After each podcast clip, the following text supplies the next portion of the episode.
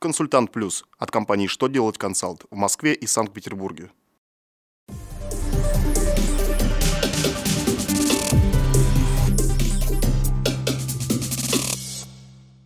Добрый день! Для вас работает служба информации телеканала «Что делать ТВ» в студии Ольга Тихонова.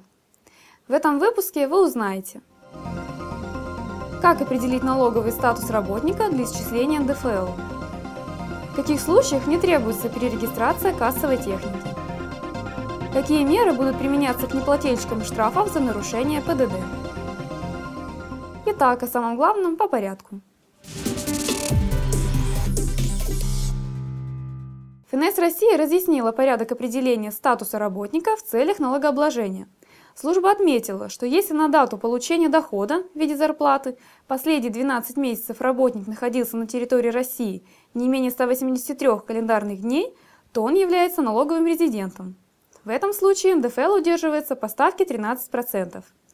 Так как датой получения дохода в виде зарплаты является последний день месяца, за который она начислена, при определении размера ставки налога, например, за октябрь, следует высчитать время пребывания работника в России с 1 ноября 2013 года по 31 октября 2014 года.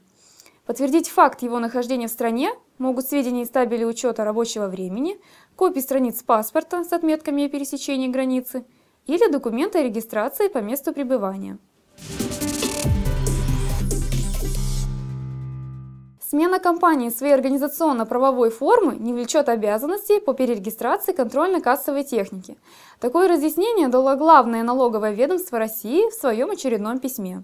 Оно связано с вступлением в силу закона номер 99 ФЗ, который вносит изменения в главу 4 части 1 Гражданского кодекса.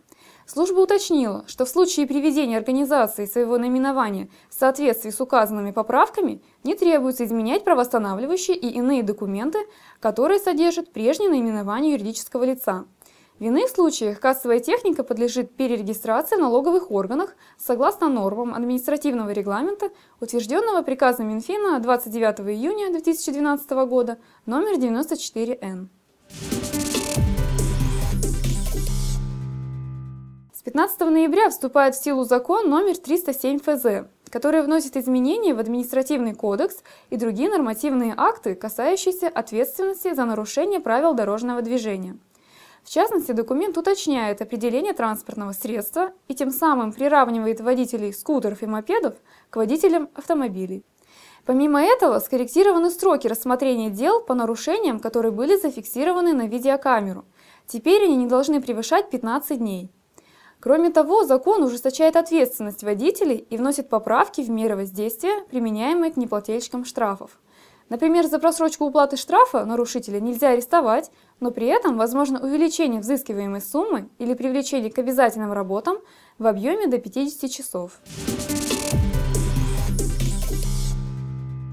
На этом у меня вся информация. Благодарю вас за внимание и до новых встреч!